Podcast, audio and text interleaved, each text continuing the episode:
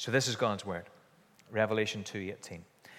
To the angel of the church in Thyatira write, these are the words of the Son of God, whose eyes are like the blazing fire, and whose feet are like burnished bronze. I know your deeds, your love and faith, your servants' service and perseverance, and that you are now doing more than you did at first. Nevertheless, I have this against you. You tolerate that woman Jezebel, who calls herself a prophetess. By her teaching, she misleads my servants into sexual immorality and the eating of food sacrificed to idols. I have given her time to repent of her immorality, but she is unwilling. So I will cast her on a bed of suffering, and I will make those who commit adultery with her suffer intensely, unless they repent of her ways.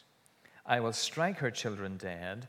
Then all the churches will know that I am he who searches hearts and minds, and I will repay each of you according to your deeds. Now I say to the rest of you in Thyatira, to you who do not hold to her teaching and have not learned Satan's so called deep secrets, I will not impose any other burden on you. Only hold on to what you have until I come. To him who overcomes and does my will to the end, I will give authority over the nations. He will rule them with an iron scepter, he will dash them to pieces like pottery. Just as I have received authority from my Father, I will also give him the morning star. He who has an ear, let him hear what the Spirit says to the churches. Amen. We trust that God will bless his word to us tonight. Well, let's uh, take our Bibles and turn to Revelation chapter 2, the end of chapter 2, verses 18 and following, to the church in Thyatira. And uh, as we turn that up, let, let, let me paint a picture, a, a scenario that just might have happened, something like it might have happened back in Thyatira around 92 AD, the time that this letter we think was written. Let's imagine Peter, a tradesman in Thyatira. He makes his living by uh, dyeing fabric with a special dye that Thyatira is famous for, purple dye. And his friend Stephen, who also, also happens to work in the dye industry, calls by. They're both involved in a small church. It meets in a local home in Thyatira. And they're both involved in the Guild of Dye Workers. It functions as a sort of union for the people in their line of business. Hi, Peter. Stephen says, Are you coming along to the guild meeting tonight? Oh, is that tonight? Peter says, Ah, oh, I think I'll, uh, I'll give it a miss. Oh, but you've got to come, Stephen says. They're making that decision on the new pricing structure for a purple cloth. Uh, you really can't afford not to be there. You need to be in when, when these decisions are being made. Well, Peter said, to tell you the truth, I've been feeling that I really should start to give these guild meetings a miss because of where they are. You, you, you mean, Stephen said, because it's in Diana's temple, but, but we know there's no such God as Diana. Yes, Peter said, but, but when we take the meat that has been offered to her, it, it looks like we're worshiping her. Uh, and, and, you know what happened last time? Everybody got really drunk, and then those temple prostitutes did that dance, and, and I left soon after that, but I've heard the stories. I feel really bad about it. I, I can't help thinking that Christians shouldn't really be in that situation. Oh, don't be so narrow, Stephen said. Uh, why don't you remember just the other day at church how, how, how, Jezebel was saying that it is the spirit that matters and not the body? Uh, as long as we're worshiping Jesus in our hearts, then, then what we do with our bodies really isn't all that important.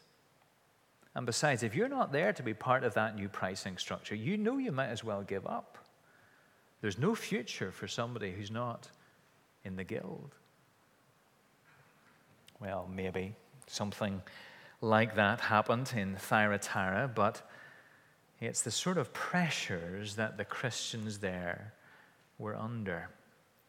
As we've looked at these early chapters of Revelation, we've seen that, that these seven letters are revealed to John on the Isle of Patmos, they come directly from Jesus and they are his evaluation and his particular word to these seven churches that are now in, in Western Turkey. They are a, a, record of, in a sense, what Christ thinks of them at this point in their history, but they're also representative. They are seven representative churches, seven being that number that speaks to us in Revelation, especially of entirety. So they are pictures of the entire church at every place in every age. And so the issues they face are the issues that we face or can face.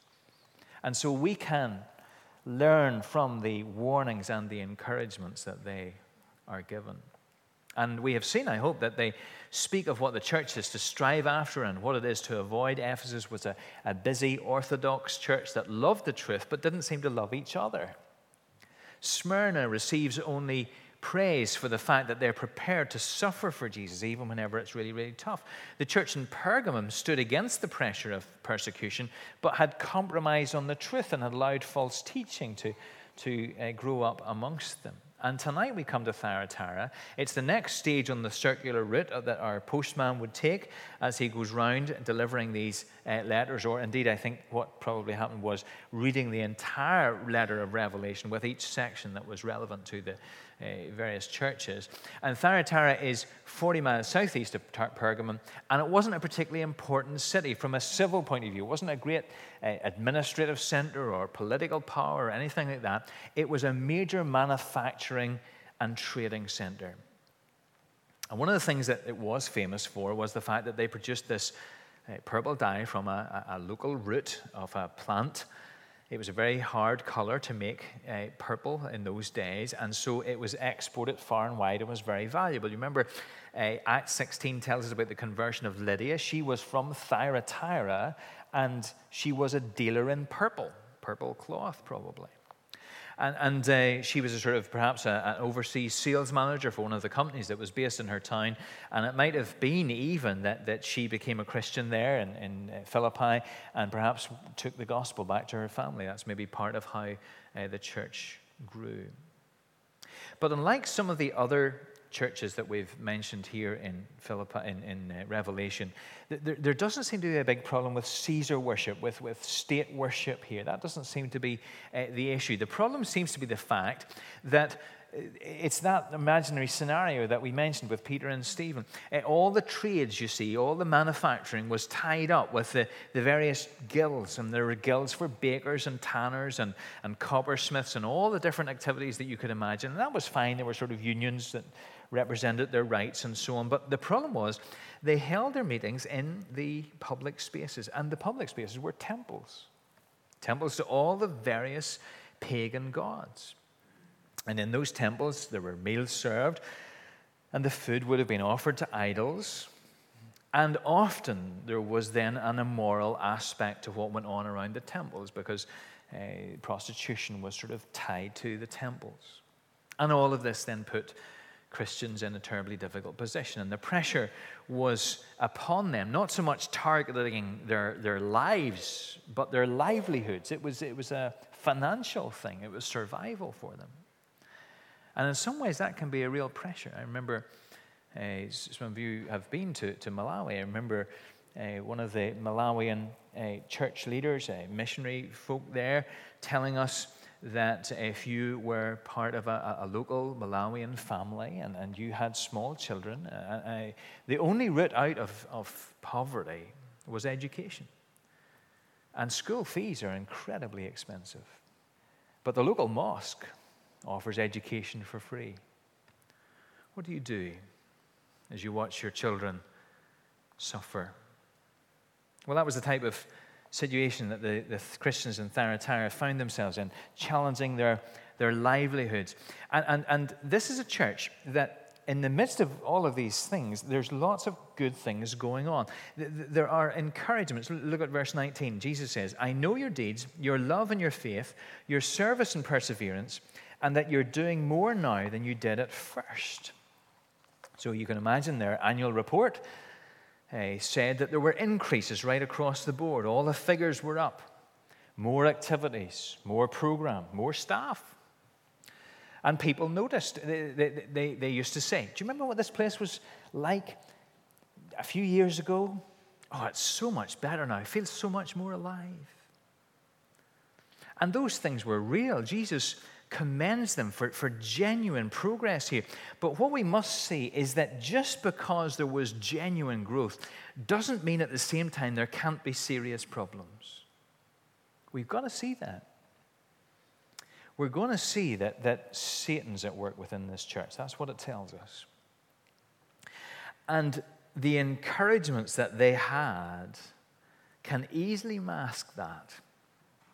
It's a little lesson for us, isn't it? Just because we can look at some parts of our lives or some parts of our church life together and see that there are things to give thanks for and encouragements that are real and genuine, doesn't mean that the old devil's not at work to try and tear us down, tear us apart. Because he always is. He always is. So, so what's the problem then in, in Thyatira? Well, look at verse 20. Nevertheless, I have this against you. You tolerate that woman Jezebel who calls herself a prophetess. So the, the problem was this particular woman who was in this prophetic role, teaching role within uh, the church. She's almost certainly not called Jezebel. Jezebel's a, a, a nickname that, that refers to the infamous wife of King Ahab in First Kings who encouraged people to worship Baal and tried to have Elijah killed. I've done many, many, many baptisms, and I've never yet baptized a Jezebel. And I really hope I never do. Do you know? Um, do you know my, my uh, uh, sister-in-law and her husband uh, had a dog, and they called this dog Jezebel, and uh, it was a really mad uh, collie and they had it in Bangor, and, and it used to run away. And so they would have regularly been seen in the middle of Ward Park in Bangor at the top of their voices shouting, Jezebel, you know. And, and uh, people did give them great uh, looks. But, but don't ever name any of your children Jezebel. Uh, but you can see why it was an appropriate sort of nickname for this a prophetess because it says, By her teaching, she misleads my servants into sexual immorality and the eating of food sacrificed to idols. So the context was probably, as far as we can tell, those sorts of trade guilds that we were mentioning before. And she probably said something like this You have heard, you have heard that, that we're supposed to stay away from such things. But you know what? That's a shallow interpretation of things. That was okay as the church was getting established. But God has revealed to me a deeper path. And, that is that, that actually Christianity is about the transformation of the soul. Body doesn't really matter. Body's going to be wasting away after all. And so, you know what? You can go into a setting like Diana's temple and you can take part in all that's going on, and you can be absolutely unaffected in here, pure in heart. The bit that God's really interested in, you, you can do that. You're free. And you can imagine then how attractive that teaching was when it just so happened it aligned with the particular values of the culture, the cultural expectation of the day. It allowed you to fit in, it removed the cost to your faith. There was no longer any financial penalty to following Jesus. There was no loss of any opportunity. There was no drawing of lines. There was no awkward conversations with your neighbor. We don't do that. But you see, this edgy, attractive message was not from God. You notice it says she calls herself a prophetess. So Jesus is saying, She is not speaking on my behalf. It's not my word. It may also be a reference to her setting herself up as a prophetess. She was perhaps not recognized by the church. Presumably, there weren't tremendously detailed structures as to how that would be done in those days. She'd just become a sort of self styled guru. It's one of the reasons that, that that many churches go to serious lengths now to recognize those who have an ongoing teaching ministry within the church. And Jesus says that this deep message, these deep secrets, are actually the deep secrets of Satan. He has a foothold in this busy, growing church through this teaching that is leading God's people into immorality. Now, you notice who, who Jesus' teaching, who, who Jesus' rebuke is directed at. He is going to deal with Jezebel in a moment, or whatever her name was, but, but it's also directed against the church at large. Verse 20 Nevertheless, I have this against you. You tolerate that woman. Jezebel. Jesus criticizes her for their, Jesus criticizes them for their toleration. Toleration, prize today. It's one of the great virtues. Everybody wants to be known as tolerant. Modern tolerant society is not what we're told that we're supposed to be a part of. But often, toleration is code today for no one ever saying that anybody is wrong. Because you see, society has jettisoned the idea of any external authority, and therefore it has jettisoned the idea of ever being able to say that anything is objectively wrong. But Jesus here clearly thinks there are some things that are wrong.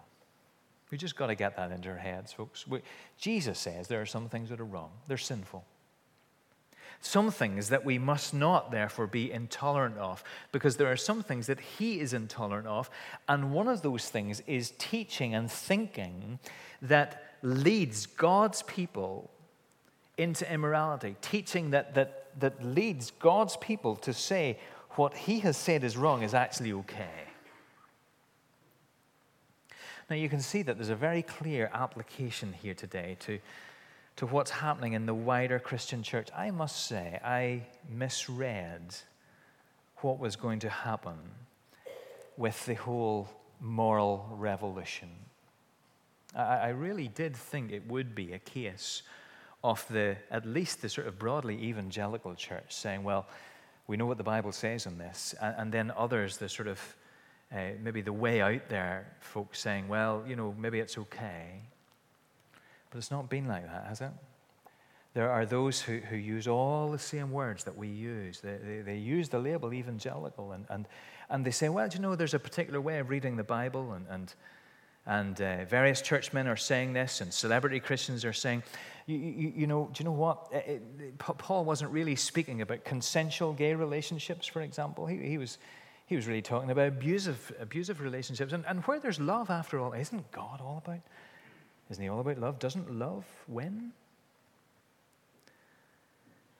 And it's leading God's people, you see, to say what God says is not okay. It's leading God's people to say it's okay. And one of the positions that you're going to hear, that you probably do already hear, is, is to say, well, you know, this is just a matter of interpretation. Can't you respect my viewpoint on this? Can't we have a range of views within the church on this issue? Can't we celebrate our diversity? Can't you just imagine Jezebel saying that? Oh, you know, you may take that view. It's a, it's a little old fashioned, but, but but I take this more modern, progressive view. Isn't there room for all of us within the church in Thyatira? Isn't it good to, to not all think the same thing? Many at Thyatira thought so. They tolerated her and her followers. But Jesus said, I have this against you. You're tolerating what I have declared to be intolerable. And you see, that's the question, isn't it? Jesus tells us, He says to us what we are to love and what we are to hate. And if He has spoken on an issue, then, then we must not tolerate the teaching of those who go against that. You see, this church was, was a, mirror of Ephesus. Ephesus was was all about holding on to the truth, and, and, and, and yet they'd forgotten the love. Thyatira was all about love, lovely place to be. You walked in, you felt incredibly welcomed. But they fudged the truth. And how we need grace to be those who are full of grace and full of truth. Jesus was like that, is like that. No flipping between them from time to time. One day, you got him on a grace day. One day you got him on a truth day. He was a little tougher that day. Not like that. Full of grace, full of truth. We need help to be like that. Each of us is going to naturally tend towards one or the other. Probably in our society, the way that we've grown up, the, the messages that we've been soaking up for all these years, we're probably going to, to lean more towards grace. Because truth is unacceptable in some quarters. And so many churches are going to lean that way too.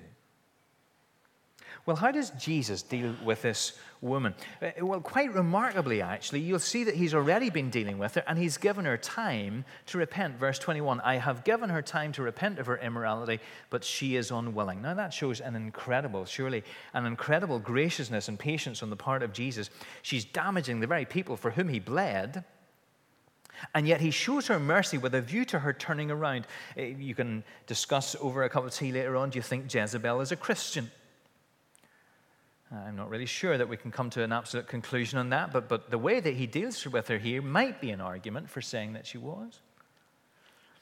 But the patience that he has is not limitless. She is damaging his church, and he is about to take action. Verse 22 So I will cast her on a bed of suffering, and I will make those who commit adultery with her suffer intensely. Unless they repent of her ways, I will strike her children dead. So a serious judgment is about to befall this woman and her followers. Her, her, followers are described as those who are spiritual adulterers. There's figurative language here. And also her children. I think that's a, a reference to her followers.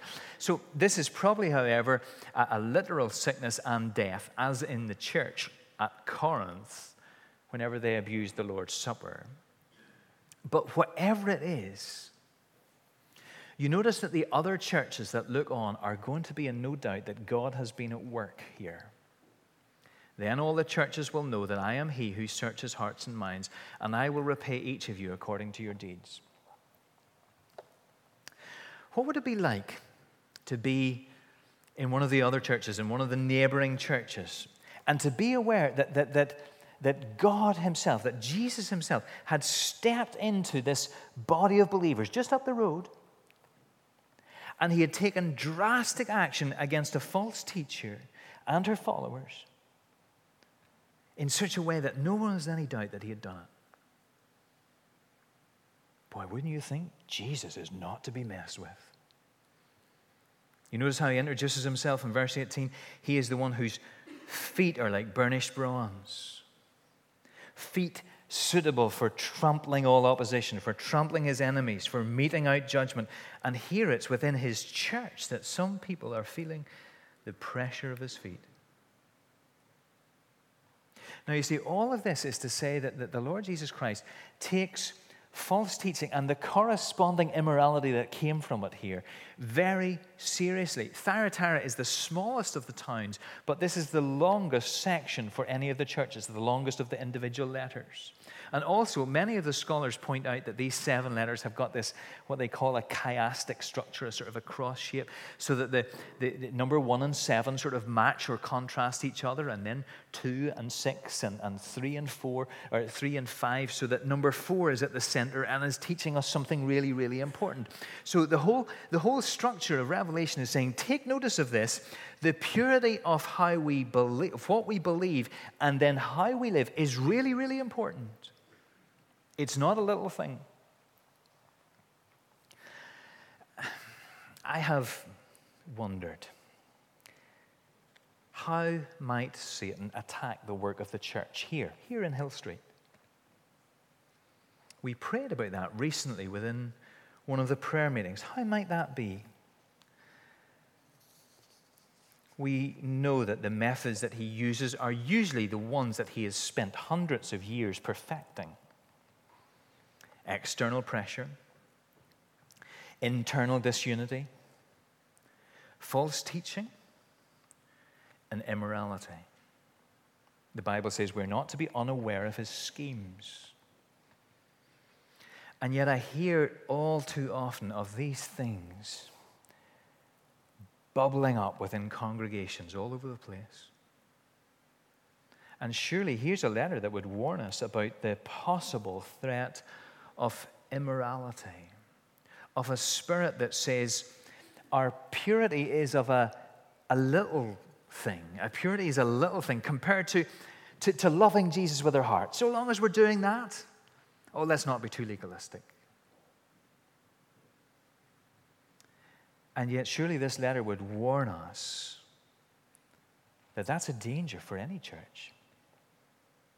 The Bible, in order to protect us of this, warns us again and again in these areas. It says that we're to pursue the highest standards of purity with one another, that we're to avoid using, for example, coarse language and joking, because once that becomes acceptable, then the next step and the next step and the next step just become almost inevitable.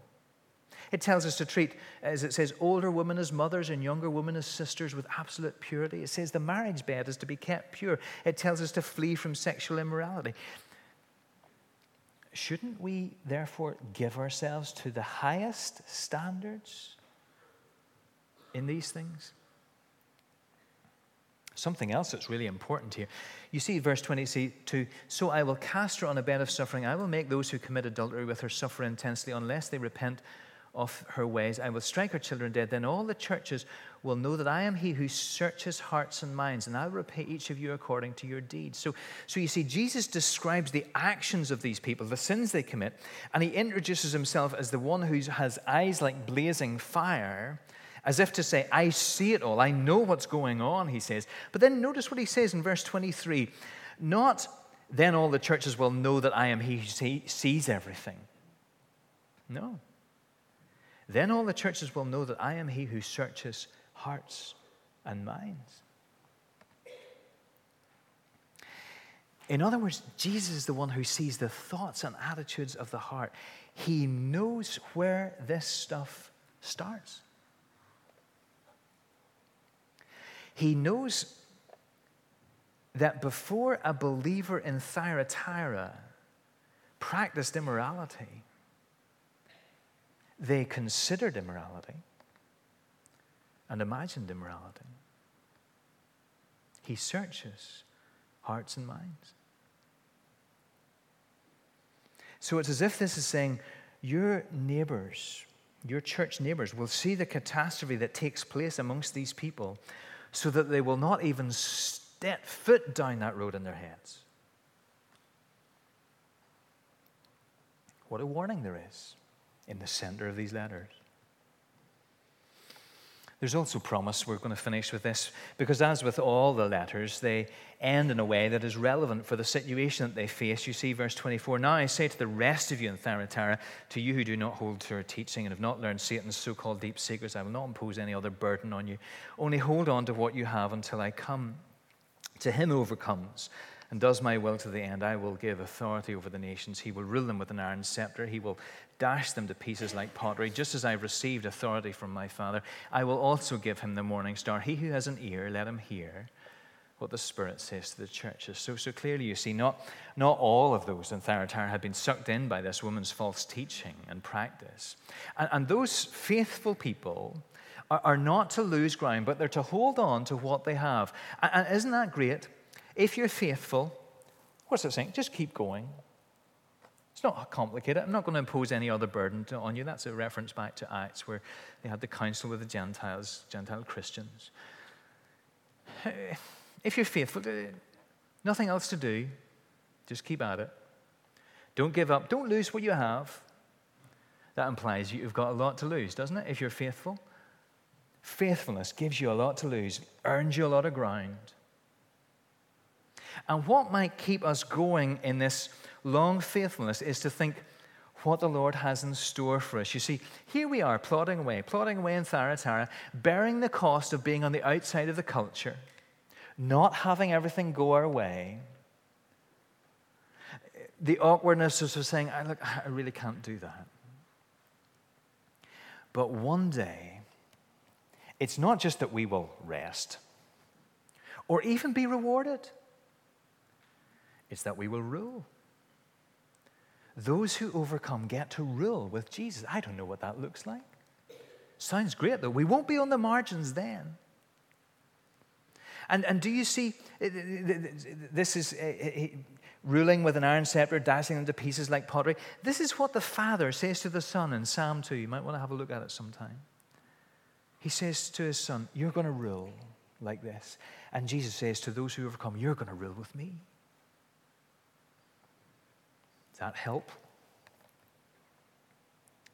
You notice that he says, too, they're going to be given the morning star. We, we know the morning stars, perhaps a name for the planet Venus, but, but here it's a reference to Jesus himself. Jesus is described as the morning star in 2 Peter chapter 1, verse 19.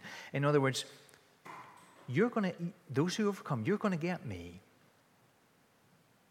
You see, whenever we're tempted, whenever we're tempted to pursue something other than Jesus, it, it, it's a false promise, isn't it? It's a false reward. What we're really after is Jesus. And, and the thing is, you see, if we go his way, we're going to get him. You see, the world says to us, it says to you and says to me, it's been whispering to you this week, and it will. It says, compromise here because this is best. Value, value your comfort, value, value what your, your, your peers think of you. Comfort is best. But actually, Jesus says, Come my way, and you'll get me. And you can't have both. You, you can't run down that road, that road of compromise, and think that I'll be there. I'm not, I'm over here. So come my way, and you'll get me, and I'm best.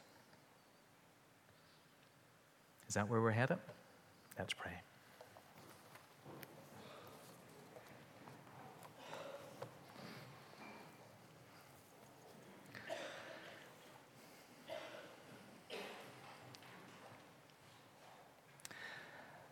Lord, there's something very uncomfortable about you being the one who searches hearts and minds. For we know that you know all about us.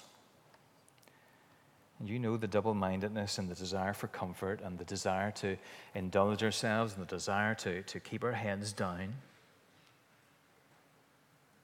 Lord, we pray for your help. We pray for that faithfulness that keeps on going, the faithfulness that you will reward. Because we want you more than anything. Make it so, Lord, in us, we pray in Jesus' name. Amen.